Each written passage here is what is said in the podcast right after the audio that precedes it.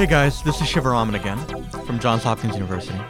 So, when we last met, we were talking a little bit about acute pancreatitis, and specifically making a diagnosis that differentiated acute edematous and necrotizing pancreatitis. So, now once you've made the diagnosis of acute pancreatitis, I think your job doesn't just stop there.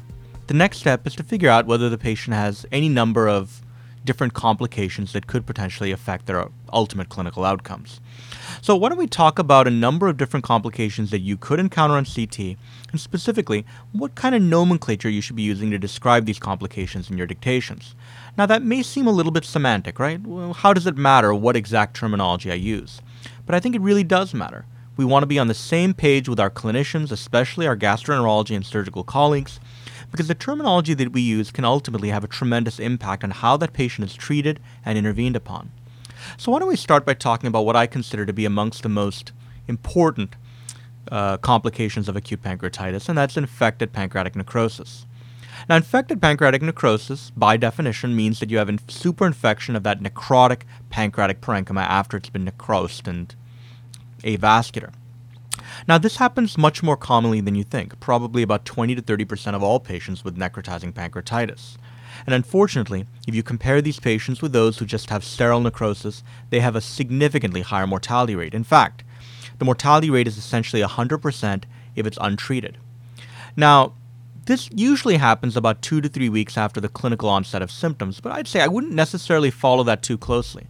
I've seen a few cases just in the last few months where patients have had infected necrosis within about a week. So it does happen, and I think that if you suspect it, you've got to raise the possibility on your C- on your CT report. Now, to make this diagnosis can be very difficult based on a CT scan. In the vast majority of cases, it's just going to look like a really bad case of pancreatic necrosis, a big phlegmon, lots of inflammation, and lots of fat stranding. However, there is one finding that can allow you to make this diagnosis with a high degree of specificity, and that's the presence of extraluminal gas. If I see extraluminal gas within the pancreatic bed in the vicinity of this necrotic pancreatic parenchyma, in my mind, that is equivalent to the diagnosis of infected pancreatic necrosis. You don't stop at go, you're going to go straight to the dictation and you're going to say the patient has infected pancreatic necrosis. You are not going to get gassed with just run of the mill sterile necrosis. And this is really a critically important diagnosis to make. The treatment for infected pancreatic necrosis is not simply IV antibiotics and conservative management. These patients need to go to the operating room, they need a surgeon to do a necrosectomy and surgical debridement. Now, in those cases where there is no extraluminal gas, but there's still a high clinical index of suspicion that there may be infected necrosis, you may be asked to do a biopsy of the pancreatic parenchyma to see if it grows out one organism or another. So here's a relatively classic example. This patient has horrible pancreatic necrosis. Much of the pancreatic head and neck are not enhancing. There's actually been hemorrhagic transformation. There's a large hematoma centered in the right and central abdomen. But most importantly, notice how there are multiple foci of ectopic gas immediately adjacent to the celiac trunk. That is infected pancreatic necrosis by definition, and this patient ultimately went to the operating room for a necrosectomy and debridement. Here's another, even more foreboding example. This patient not only has absolute non enhancement of much of the pancreatic head, neck, and body, but there's actually an air fluid level. There's a tremendous amount of gas here within the pancreatic bed, and this was a horrible case of pancreatic infected pancreatic necrosis that ultimately went to the operating room for a necrosectomy. Now, a second diagnosis that I think is critical for us to be able to make and alert the surgeons to is central gland necrosis, which for many years was described as the disconnected duct syndrome. Now, by definition, central gland necrosis involves necrosis of the central part of the gland, so the neck and the body, with sparing of the head and tail. So if you think about what happens in this kind of kind of scenario, the entire central portion of the gland is necrotic, and not only is the parenchyma necrotic, but so is the pancreatic duct as well. But the pancreatic duct and the parenchyma at the level of the head and tail are still preserved. So over time, you're going to get leakage of pancreatic enzymes into the central portion of the gland with the development of a large fluid collection. Now, that fluid collection, as you can imagine, will never go away. You're going to get continued leakage of fluid from both the head and the tail into the collection, and even if you try putting in some kind of a percutaneous drainage catheter, the persistent secretions coming in from the remaining portions of the pancreas will ensure that you're never going to be able to remove that drain successfully. Patients with actual central gland necrosis, there's really only one treatment, uh, or two treatments. Either they can undergo a distal pancreatectomy, which I think is probably still the most common option in most institutions, or you can put in an internal drain, typically a cyst gastrostomy. So here's an example of that. you can see that there's a large fluid collection that's rim enhancing and loculated, and it's centered at the level of the pancreatic body. Now, in this case, we weren't absolutely sure whether or not the central portion of the gland was still intact or whether it was just severely compressed. So the patient underwent an ERCP, there was absolutely no filling of the central duct, and so the patient underwent a central or internal cyst gastrostomy. Here's another example a big fluid collection centered in the central portion of the gland, you can see that the pancreatic duct on this MRCP image is intact both upstream and downstream, but is disrupted in the central portion of the gland at roughly the location of the fluid collection. Again, this is disrupted duct syndrome or central gland necrosis, and this patient underwent a distal pancreatectomy. So, why don't we move on now and talk a little bit about, about what I consider to be one of the most confusing concepts when you're dealing with patients with acute pancreatitis, and that's what to do with these different fluid collections that you can develop. Now, all too often, when I look at different reports from different radiologists, I see that we tend to be very inexact when describing fluid collections in the setting of pancreatitis. People use different terms, often in the wrong context, and we tend to confuse which terms we should use in which specific scenarios. And even though it may not seem like a big deal to us when we're putting together our reports, it actually can have a tremendous impact because the utilization of specific terms carries with them very specific implications for clinical treatment. So if you use a certain term, it may imply that the patient needs to be treated conservatively. But if you were to use another term, potentially the surgeon would think about surgical debridement, maybe an internal drainage, etc., etc. So we really do want to be exact about which terms we use when describing very specific abnormalities. In general, when you have patients who have acute edematous pancreatitis, the terms that you're going to be using are acute peripancreatic fluid collection or pseudocyst, depending on the exact time course and development of the, of the fluid collection. In the acute setting, you're going to say acute peripancreatic fluid collection, but more chronically, you're going to describe fluid collections as pseudocysts.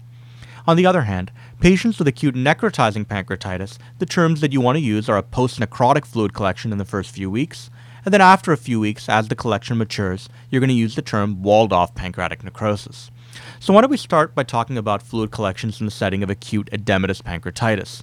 And in the acute setting, in the first four weeks after symptom onset, the term that you're going to use is going to be an acute peripancreatic fluid collection. Now, these collections are going to be relatively simple in appearance, they're going to conform to the shape of the retroperitoneum, and most importantly, you are not going to see an appreciable wall. The, the, the collection may appear minimally loculated, but there's not going to be much in the way of peripheral enhancement or a rind of soft tissue.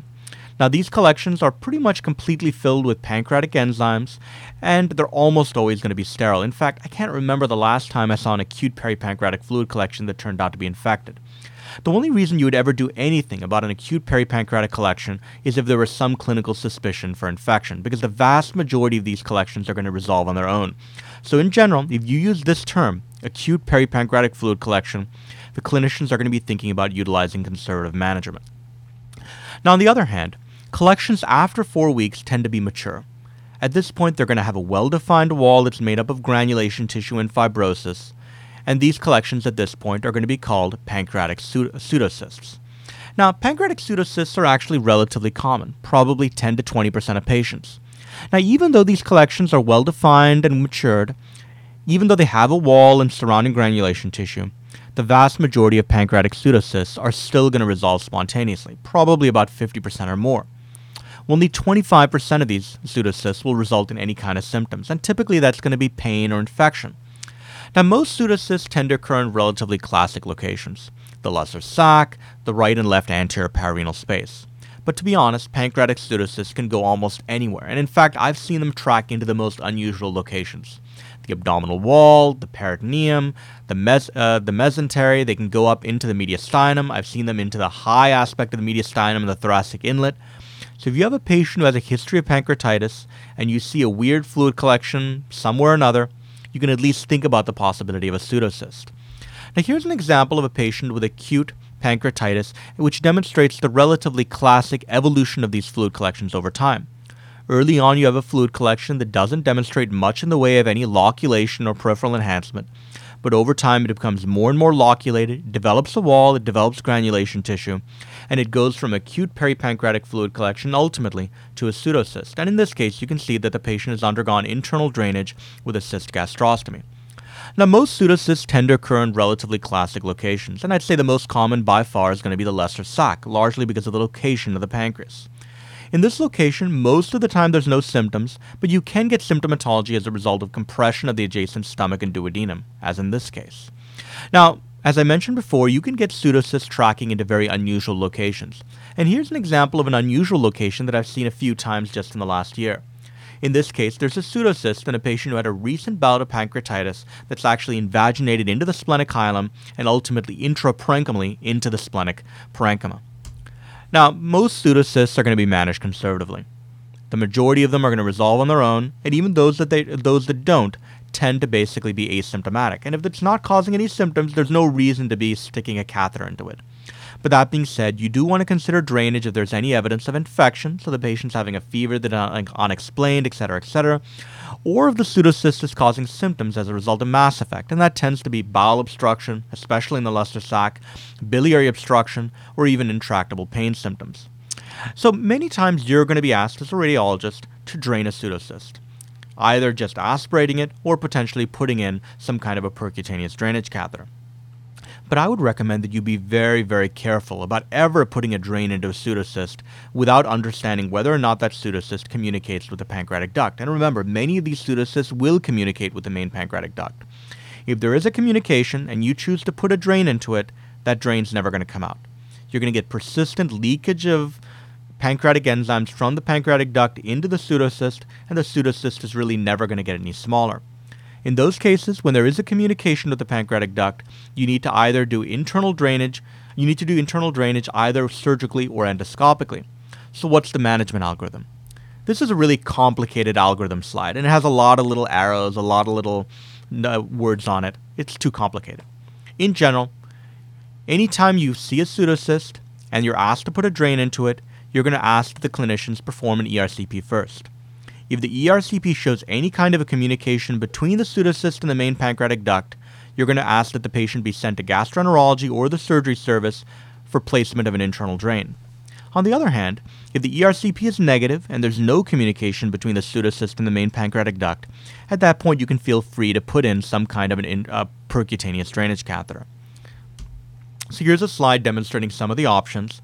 And although percutaneous drainage is still a viable option and one that I think we utilize quite often, increasingly at Johns Hopkins we're seeing these patients dealt with using internal drains. And by far most commonly this is done by the endoscopist through either the stomach or the duodenum. Rarely you'll see a surgeon put in a drain that communicates with a roux limb or to the duodenum, but I'd say the majority of these are done endoscopically. So here's an example of a patient with a large fluid collection in the lesser sac. You can see that it has a well-defined wall of granulation tissue and fibrosis, so this is a pseudocyst. The patient had pancreatitis about 8 to 10 weeks ago. Now in this case, the patient was having symptoms as a result of gastric outlet obstruction. So we did an ERCP. The ERCP showed a communication with the main pancreatic duct, so as was appropriate, we asked that the patient have an internal drain placed. And as you can see here, the patient has had an internal cyst gastrostomy placed endoscopically. Now, as opposed to the terms we've just talked about, which are utilized in patients who have acute edematous pancreatitis, there are very different terminology that we're going to be using in patients with acute necrotizing pancreatitis. So, in the acute setting, the term that we're going to use is a post necrotic pancreatic fluid collection.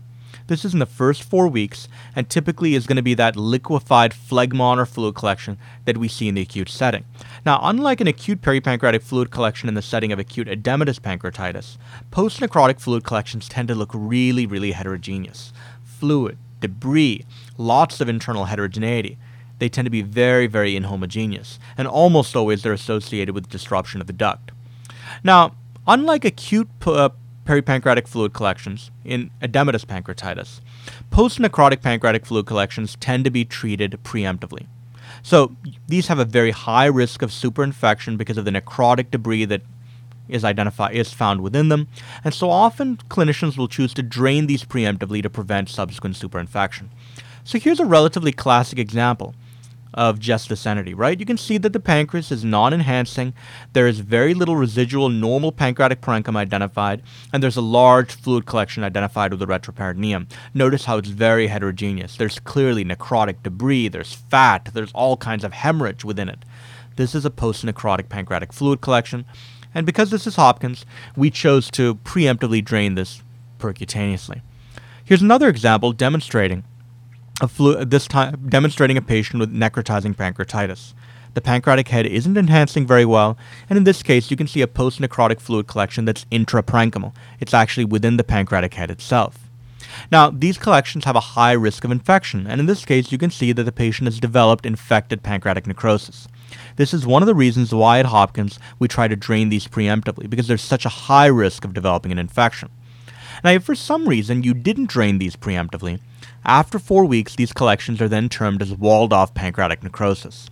These collections are much more well defined. They're no longer just a phlegmon or ill defined collection, but they have a well defined wall that's made up of solid components, and they're a well defined mature collection. Now, at, at this point, most cases of walled off pancreatic necrosis tend to be sterile. The patient has made it this long without symptoms of infection, and most of them are not going to be infected. They can become infected, at which point the mortality rate can more than double. Now, in general, in terms of the management of walled off necrosis, most people tend to pick conservative management as long as there's no symptoms of infection. On the other hand, if there's any evidence of infection, either clinical or radiographic, i.e., internal gas, then that patient needs to have the collection drained. So here's an example of a patient who's about seven weeks after the onset of acute necrotizing pancreatitis, and you can see that this collection is well defined. It has a well defined wall of peripheral fibrosis and granulation tissue. Here's another example in the lesser sac, about seven or eight weeks after the initial onset of symptoms. The collection is inhomogeneous, it has internal fat, it has debris, hemorrhage, but it's well defined, and if it's not causing symptoms, the best course of action is just conservative management. So here's a slide from radiology back in 2012 that I think summarizes some of the management options you have when dealing with these different kinds of fluid collections. Clearly, you have many different options, whether it's conservative management or percutaneous intervention or internal drainage. And I think you really need to be careful about how you describe these different collections, because each of the terms you use carries with it the implication of a very different type of treatment. Now, the one term that I would try to really avoid in your dictations is pancreatic abscess. This term is inexact, it's not included in the most recent revised Atlanta classification, and it really has no meaning. And you can imagine how pancreatic abscess could describe any of the collections that I've talked about over the last few minutes. As a result of the fact that pancreatic abscess carries with it such a di- myriad different number of meanings, because it can confuse clinicians, I never use it in my dictations, and I strongly recommend that you avoid using it as well. So now that we've talked about some of the complications you can encounter in a CT scan, why don't we stop there?